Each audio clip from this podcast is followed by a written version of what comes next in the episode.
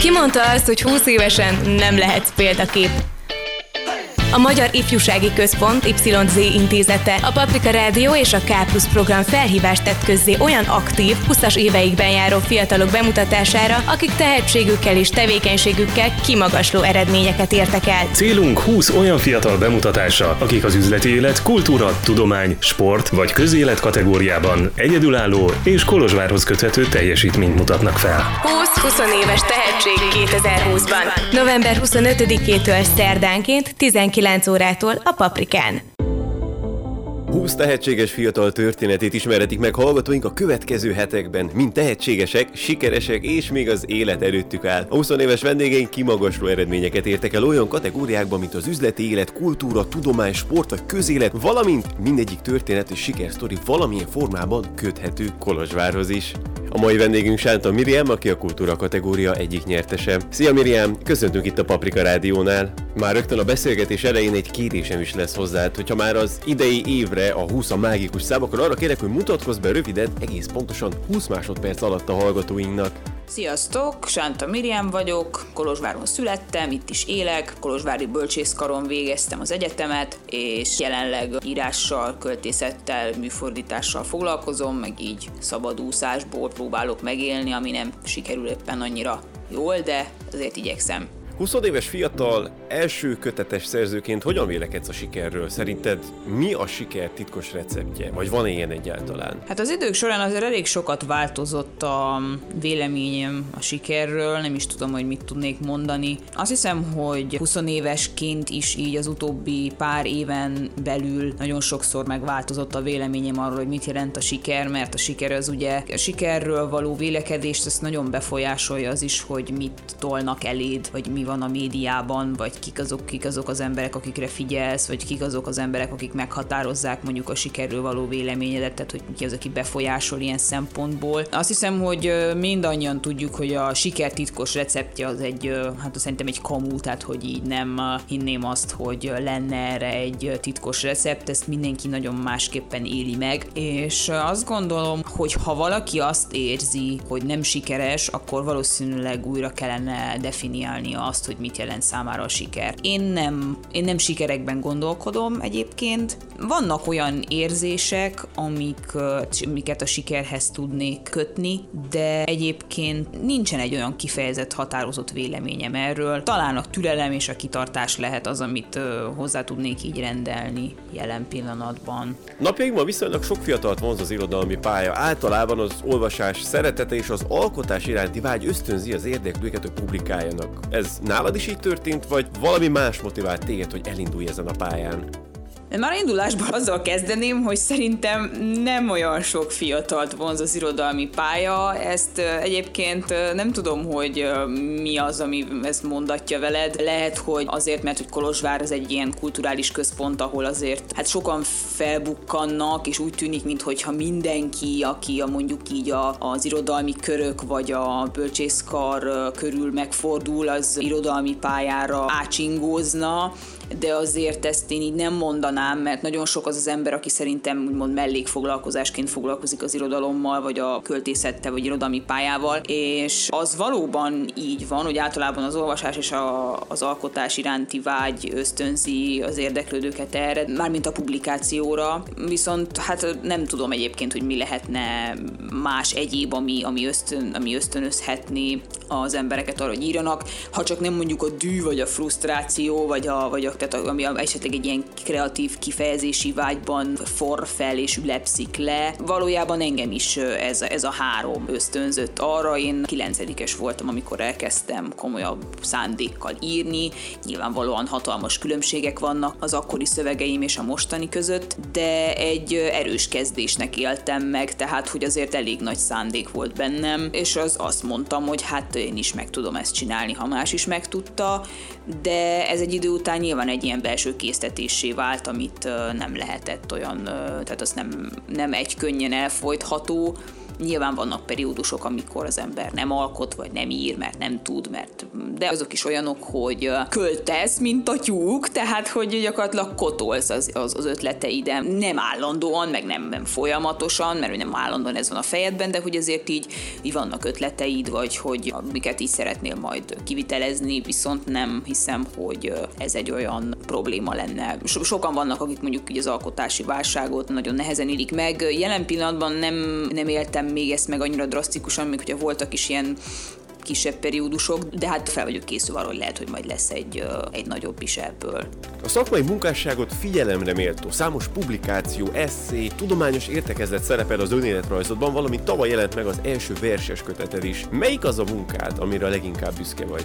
Mindig is azt mondtam, hogy az embert azt ne a CV-je alapján ítéljék meg, már csak azért is, mert hogy én is nagyon sokszor ütköztem már abba a problémába, hogy a CV-ben nem volt mit írjak, és akkor tulajdonképpen hogyan tudnám megmagyarázni annak az illetőnek, akinek a CV-mre szüksége van, hogy azért én már tudom, és azért én szeretném csinálni, vagy azért ezt és ezt már csináltam, de azt nem tudom egy CV-ben egy mondatban fogonatosítani, és ne tévesszenek meg a számos publikációk, meg eszék, meg tudományos értekezések, mert viszonylag hosszú idő alatt halmozódtak fel, és egy CV az sosem arról szól, hogy, hogy most az utóbbi egy hónapban vagy két hónapban mit csináltál, hanem hogy az utóbbi jó pár évben mit csináltál, és hát nyilvánvalóan azt hiszem, hogy egy egyetemi képzés időszak alatt azért az ember sok mindent tud csinálni, hogyha ha van rá alkalma vagy lehetősége. Igen, közöltem mindenféléket, én is az idők során. Hát a kötetemet azt tulajdonképpen az egyetem után jelentettem meg, szóval bekoronázta volna az én egyetemi pályafutásomat, és azt a kérdésedet köszönöm, hogy mire vagyok a leginkább büszke.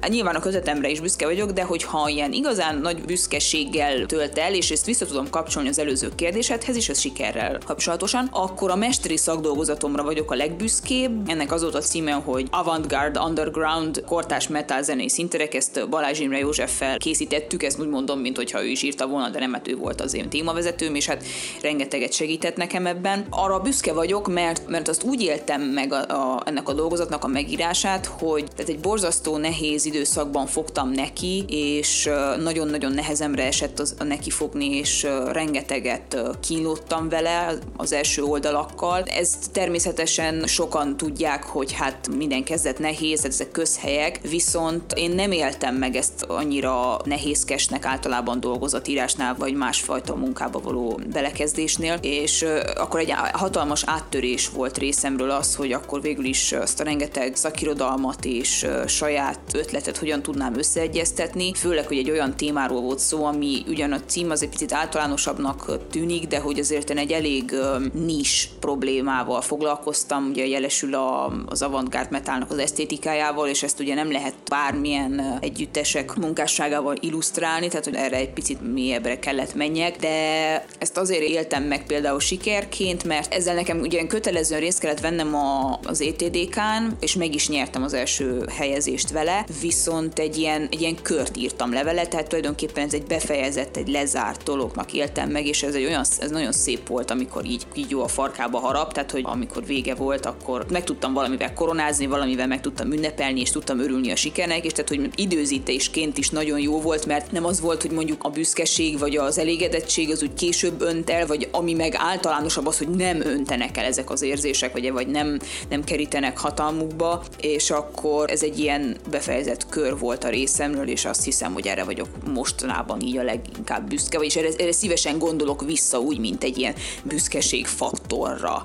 Akik ismernek, tudhatják, hogy egy sajátos zeneízléssel és egy meghatározó stílussal rendelkezel. A te nevedhez fűződik olyan tanulmány is, amely a Balkán punk zene világát vizsgálja. Mi a véleményed? Mennyire tud megférni az irodalom és a zene egymás mellett? Van-e kapcsolat, átjárás a kettő között?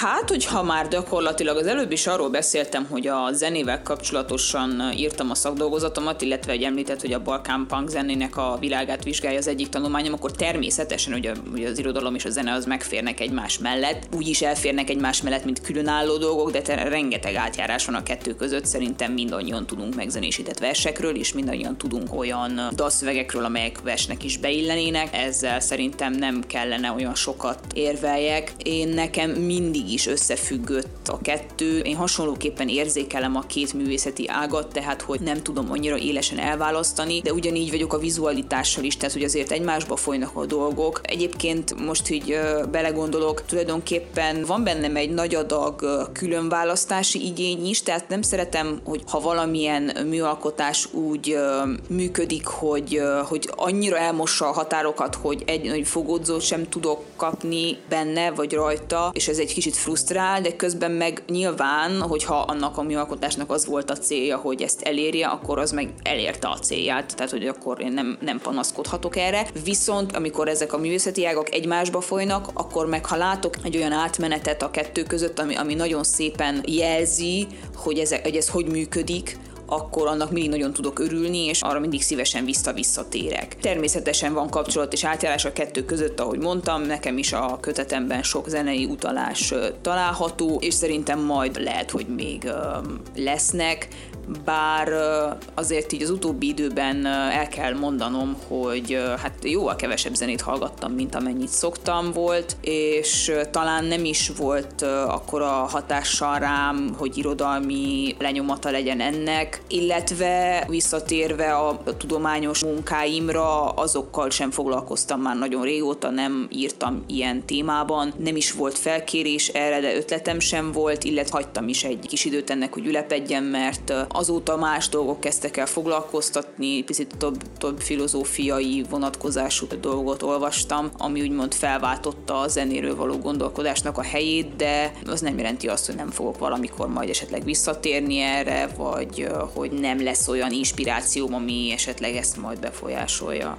2020 után talán kétszer is meggondoljuk, hogy mennyire merjünk előre tervezni. Te hogy vagy ezzel? Mik a további terveid, elképzeléseid? Hát én eddig is kétszer meggondoltam, hogy mennyire merek előre tervezni, nem szeretek előre tervezni, nem is tudok tervezni, rettenetes vagyok benne, halálosan utálom a jövőt, nincsen jövőképem sem, tehát hogy gyakorlatilag egyik napról a másikra élek, és így próbálok valahogy a szörfözni a hullámokon, tehát ezt, ezt nem kell úgy érteni, hogy most egy-két nap, ha valami van, akkor feljegyzem és megcsinálom, tehát hogy nem az utolsó percben intézkedem, mert azt például én sem szeretem, de hogy így ilyen nagy terveim, vagy ilyen hatalmas, nem tudom milyen projektjeim nincsenek, de ha lennének, akkor sem árulnám el, mert akkor annak elvesződik a varázsa, és azt szeretném megtartani magamnak. Aztán majd az eredményre lehet kacsingatni, és aztán majd lehet valamit kezdeni, de addig is elképzeléseim vannak, terveim nincsenek, fenntartom a műsorváltoztatás jogát.